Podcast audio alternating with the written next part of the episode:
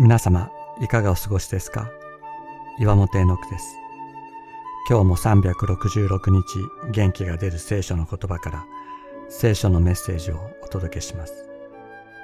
9月29日、心の潤滑油。私たちの歩みには悲しみという側面があります。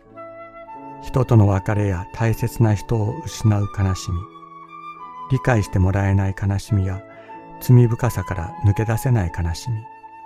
私たちの人生には悲しみ、涙する時があります。涙を流すことは決して悪いことではありません。弱い心の表れということでもありません。涙は私たちが自分の心に正直に向き合うことができるための心の潤滑油なのです。涙の後に喜びを備えてくださっている神様がおられます。たとえ暗い悲しみの夜を過ごさなければならないことがあっても、その後には必ず朝がやってきます。そのように神様は喜びを備えて私たちを待ってくださっている。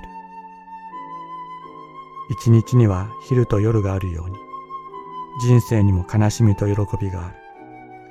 それを繰り返すことによって私たちはキリストの心を深く知ることができるのかもしれません。キリストも喜びの叫びと悲しみの涙を経験されました。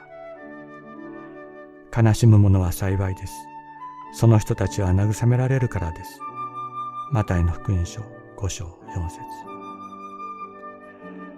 悲しむ私たちのそばにやってきて共に歩み、喜びを注ごうとしておられる神様がおられるのです。